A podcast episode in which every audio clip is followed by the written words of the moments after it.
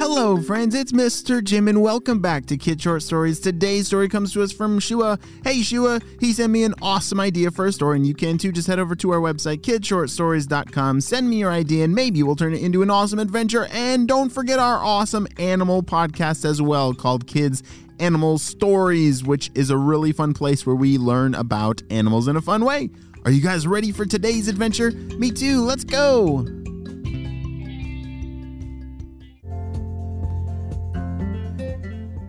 One day, Shua was in his room and he was getting ready for an amazing camping adventure.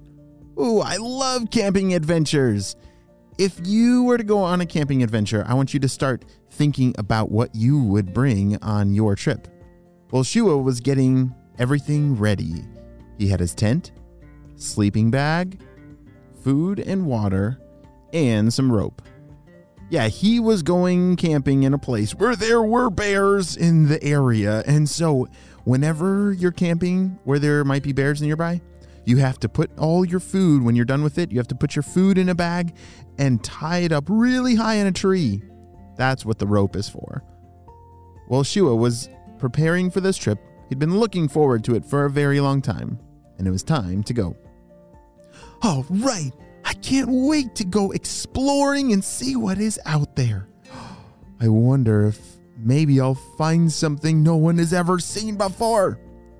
Yes, Shua was going exploring in a forest where not many had ever been. You see, this forest was all around, surrounded by the pokiest of thorns. Who likes thorns?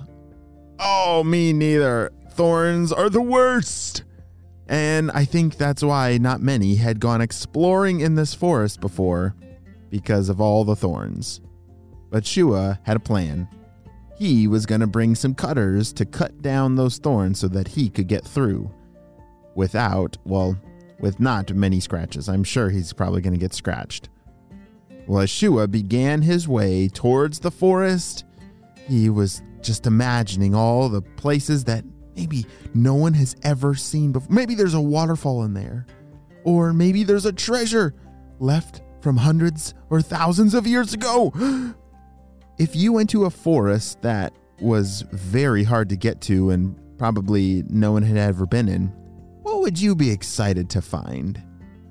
I think I would be excited to find just a, a quiet place where no one's ever been, or maybe a waterfall or some cool rock formations. I don't know, it would be so cool. As Shua approached the forest, he saw the giant wall of thorns. Wow, those are some pokey thorns.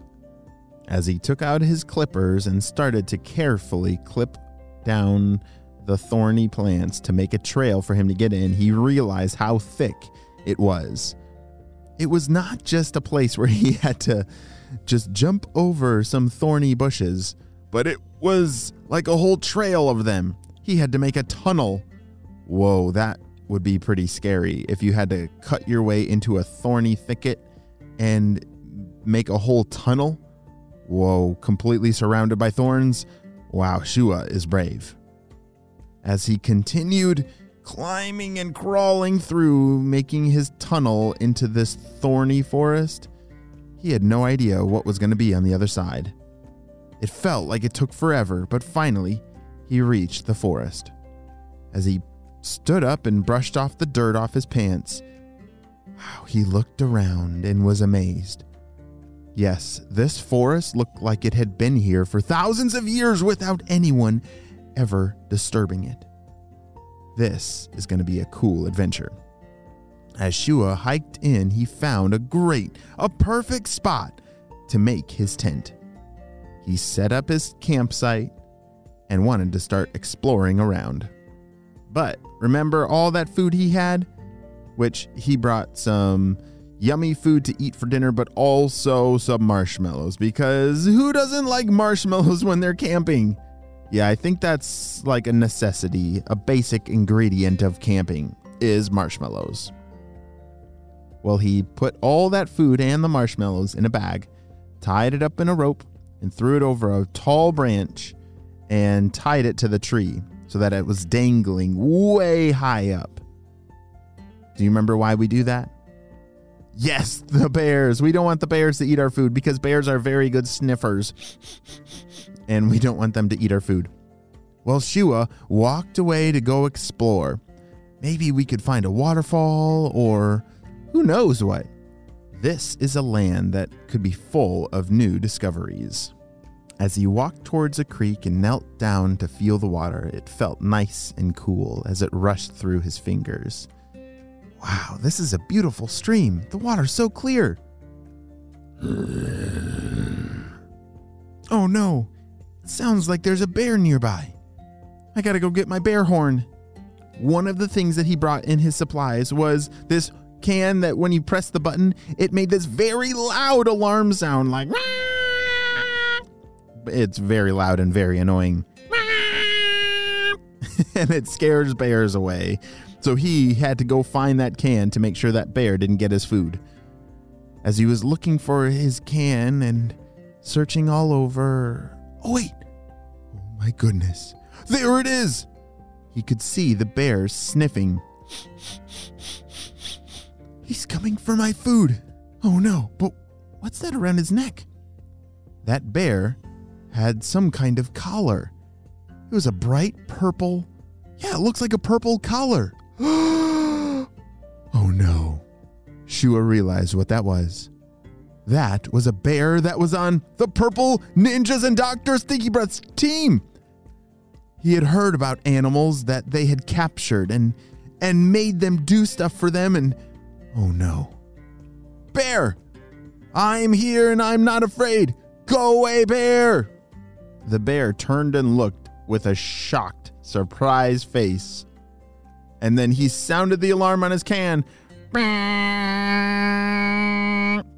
The bear held his paws up to his ears and fell to the ground. I'm so sorry, please, I'm sorry. Shua stopped and said, Wait a second, you can talk?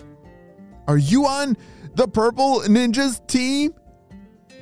Uh, yes, I'm so sorry they they make me do this. They make me smell things like marshmallows, and I smelled marshmallows, so I was coming to steal it and bring it back to Dr. Stinky Breath, and I'm so sorry to scare you, I know. I know this is wrong, but I they make me do it. They make you do this? said Shua.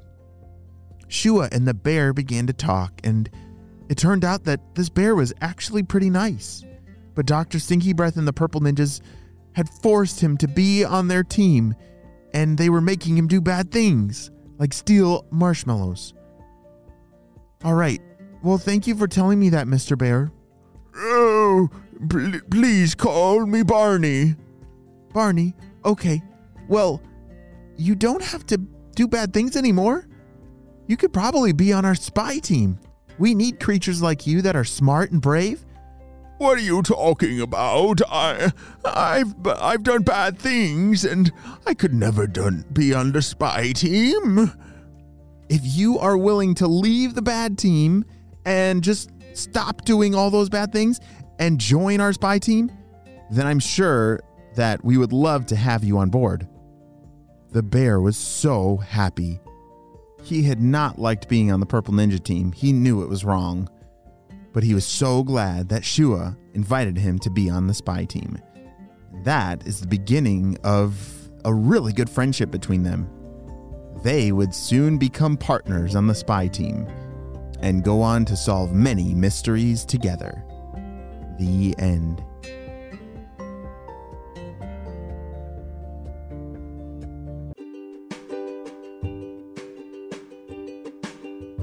Great job. You listened all the way to the end, and you know what time it is. It's time for Kid Shout outs. I want to say hey to Joram from Maryland, Hadley, Hudson, and Everett from Massachusetts, Waverly from Nevada, Henry from North Carolina, Sully from Boise, Idaho, Elliot and Connor from Pennsylvania, and Harnoor from Toronto. I'm so glad that you're all in the Kid Short Stories family and on our spy team. We could not stop Dr. Stinky Breath without you, my friends. Well, right now you can head on over to our Kids Animal Stories podcast because there's a new episode waiting for you I'll see you there. Bye.